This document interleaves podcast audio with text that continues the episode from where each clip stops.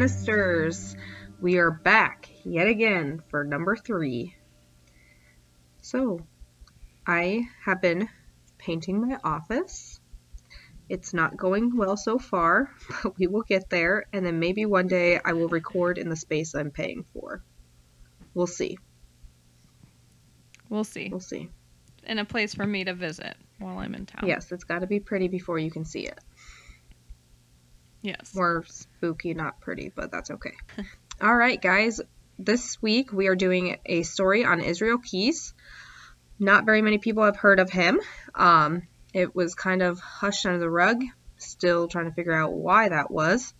Um, there's many mysteries in this, um, but pretty much if he wouldn't have unraveled, he probably still would be killing to this day. So um, he was one of the um, biggest, most successful serial serial killers out there, according to. And it's crazy that you haven't heard, like I haven't heard of him until you brought this story to Yeah, me. and actually, So that's crazy. one of my coworkers, the one who owns the building that I rent the place from, actually, um, she is the one who told me to look him up because she's from Arizona. So that's a cool little thing, and um, she told me a cool little snippet about that. Um, and so I got intrigued and decided I was going to do some research, and I found a lot. So we'll dive right in here. You did. There's a lot of information we're about to go through. yeah, so bear with us. Um, we'll try to break it up evenly. All right, so he was born January 7th of 1978 in Richmond, Utah. He was the second of 10 children, um, but he was the oldest boy. His parents are Heidi and Jeffrey Keyes. They were fundamentalist Mormons, and that consists of plural marriage as practiced by the Latter-day Saints. Um, they are based off of a united order, which is a form of egalitarian communism, which is no single authority. Um, so there's no president or one single leader. They vote and all that good stuff on decisions. They hold meetings. And he and his siblings were all born at home. They never saw a doctor and they were homeschooled. So he was a very sheltered kid. isolated yeah they um Yeah. had the utmost control over their children they knew nothing about the real world Mhm. I'm sure that his parents you know told them that the outside world was evil you know satan had Mhm. dug his claws in there Great way to start a serial killer episode. yes The family moved to Stevens County, Washington, and attended a Christian identity church called the Ark. The church was known for its racism and anti Semitism. The children grew up in the woods, totally isolated with no electricity or heat, and they lived for the first seven years in Washington in a tent while Jeffrey built a cabin for the family by hand. In the late 1900s, the family relocated to Maupin, Oregon. Later, they moved again, and this time they settled close to an Amish community in Maine. Growing up, Israel became the father figure for his family. His father was either busy building a cabin or working on the mountain or praying for hours in the woods. That gives you a creepy visual of his dad just being gone, just in the woods by himself. praying away Creepy. um he from the get-go had so much responsibility and so many burdens on his shoulders um being the Mhm. second of 10 children that's a lot to take care of Yeah. And again, totally isolated. Um, no electricity or heat, so he didn't know anything about the world. Yes. Um, he started stealing guns by breaking into the surrounding neighbors' houses at just 10 years old. Um, he was known for his love of hunting and would pursue anything with a heartbeat. By the age of 14, he was torturing animals, including any of their household pets.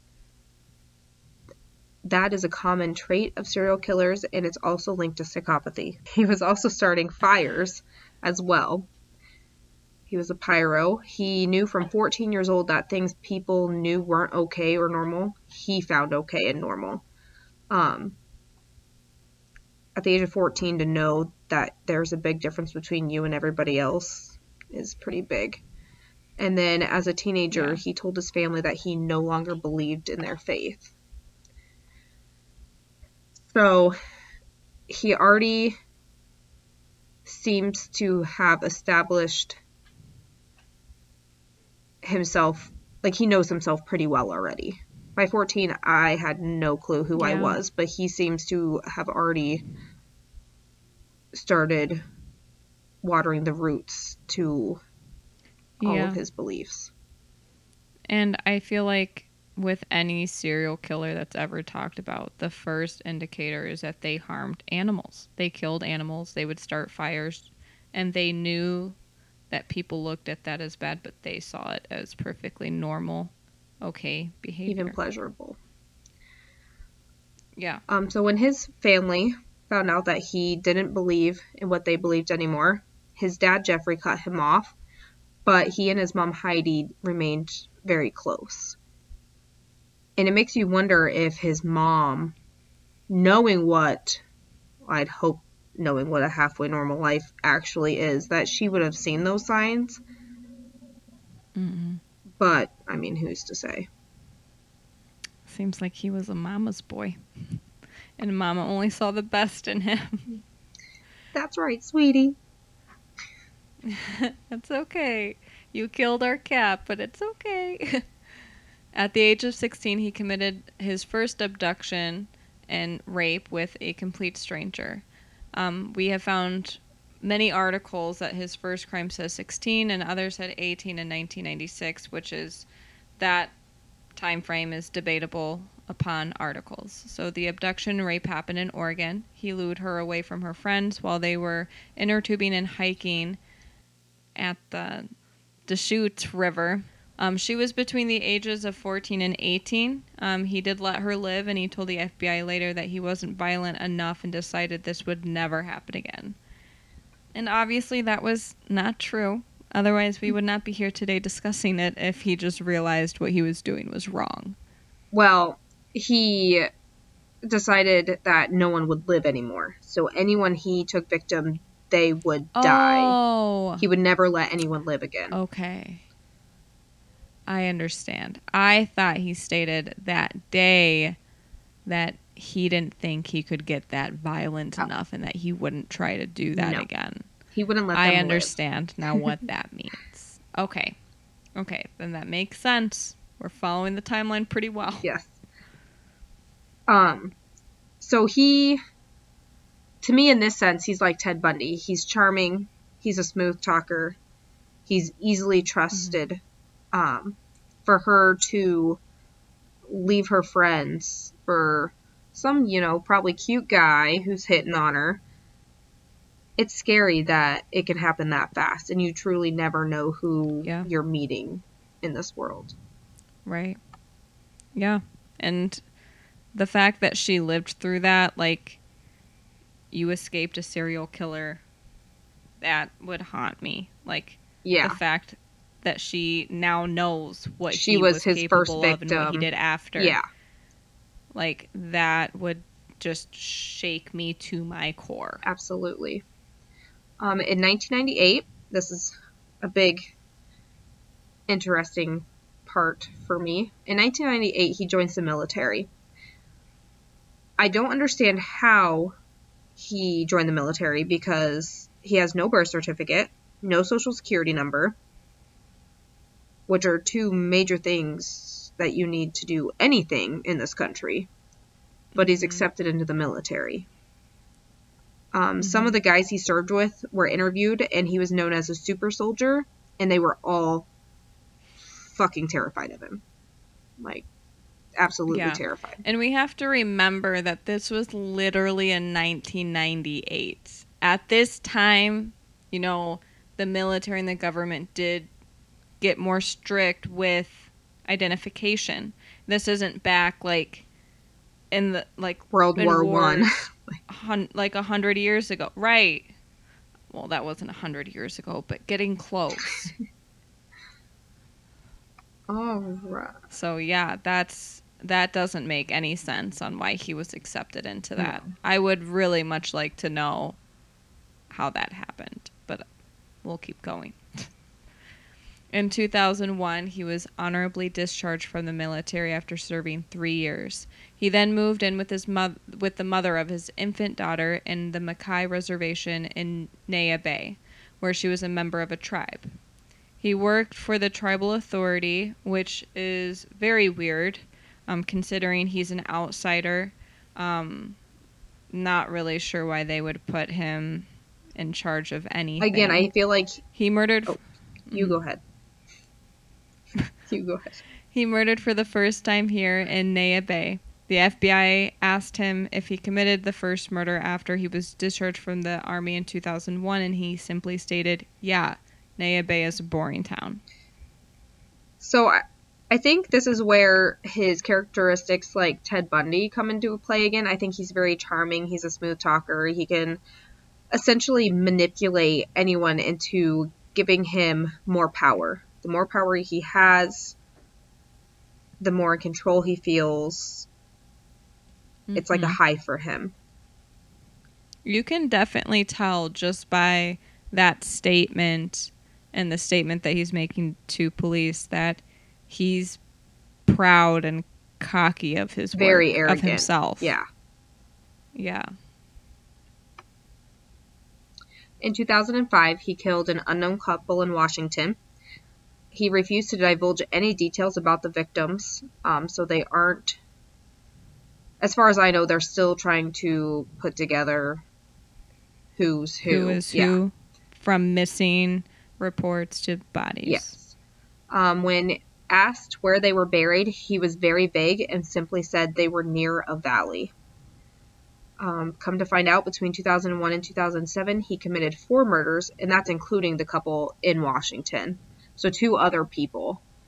He told the FBI that at least one of the bodies was dumped in the Crescent Lake using anchors. So, the couple was bur- buried in a valley, and there was another body dumped in Crescent Lake, use- Crescent Lake using anchors.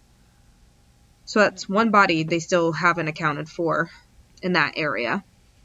In 2007, he started robbing banks as well, having to fund his all his stuff, his travel, all the um, equipment he needs to commit these crimes. And then in Mhm. 2009, he abducted an unknown female who is believed to be Deborah Feldman, who's 49 of New Jersey. The FBI suspected it was her, and when they showed him her picture, he said, I'm not ready to talk about that one yet. Goosebumps. So again, arrogant, Very cocky. arrogant. Like he definitely knew that like when he was talking to the police that he was leading. uh, He was in charge. Like For sure. he had the information that he didn't want to give because he kind of liked the chase. Yes. And it, little tidbits here and there, would last him quite a while. It would keep them wanting to talk to him. Yeah. In 2011, he broke into Bill and Lorraine Currier's house in Essex, Vermont. He took them to another location and once subdued, he shot Bill and then he sexually assaulted Lorraine and later strangled her. Their bodies have yet to be found. In 2012, he kidnapped Samantha Koenig, 18, and he raped and strangled her. He put her body in a shed and left for two to three weeks. When he came back, he did Samantha's makeup and sewn her eyes open. He took a picture and demanded a 30,000 ransom that was to be put into her bank account. The FBI had to call a specialist in to determine if she was dead or alive. He dismembered her body and dumped her into Matanuska? Matanuska Lake near Anchorage. Before he left Alaska, he took some money out of her account. They tracked the transactions down to New Mexico, Arizona, and Texas. Despite his attempts at disguises, his rental car appeared t- uh, on one of the tapes and was reported to the FBI. In that time, before they arrested him, he went to spend time with his mother and some of his sisters in Texas. They tried to convince him to reconsider his turning away from religion, and they had a priest there, and he told them, You don't know the depths of darkness I've gone to. You don't know what I've done. When he was finally caught, he claimed he felt out of control, and when he was smarter, he would let them come to him. So as once he was caught and started talking, he already knew that he he unraveled. He went a little Mhm. nuts, lost complete control Right. of himself. Um, Samantha Yeah. was obviously his biggest victim, main victim, just for the fact that she was his undoing, and ultimately why he got Yeah. caught. He definitely took a lot of turns with her. He did a lot of things that he wouldn't have done with other victims. Like, He improvised a lot. yeah. I don't know. That just is so weird that he did her makeup. Like, he went to far lengths to try to Oh, get yeah. this whole plan it was a go out. big or go home situation with her. Um, That's that one. That one creeps me out. That one reminds me of an episode of Criminal Minds. for sure. Not gonna lie. Um, what is intriguing about him compared to other serial killers? He didn't start out small with high risk victims, for example, like sex workers, homeless, any just vagrant off the street. Um, he didn't start out doing it at night either, like most of them do. He started in broad daylight and he continued in whatever was convenient for him whenever he felt like it. He had no type, he was all over the map. He took both males and females, race didn't matter, age didn't matter. Um, he had thoroughly thought this out and had kill kits that were buried in different areas all over the U.S. in New York, Washington, Wyoming, Texas, Arizona, Oregon, all over. I mean, all over the U.S. They consisted of shovels, money, guns, ammunition, and Drano to help with the decomposition of the body speculation that he could have gone on killing sprees in other countries because he often traveled to Canada, Mexico, and Belize, where he would only use cash and take the battery out of his cell phone so he couldn't be tracked. He told the FBI that he had read Mindhunter and watched like CSI Criminal Minds and studied serial killers so he could learn from their mistakes. Well, that didn't get him very far. No. And everything he did with Samantha literally was on the not to do list. he was oh stupid at the end. yeah, he was dumb in the end. He definitely let his ego run and bit him in the ass. Thank God. Now, there are some suspicious behavior around the case. The FBI kept this case as a hush hush as possible. No media release. They hid a lot of information about Israel, including his childhood and interviews.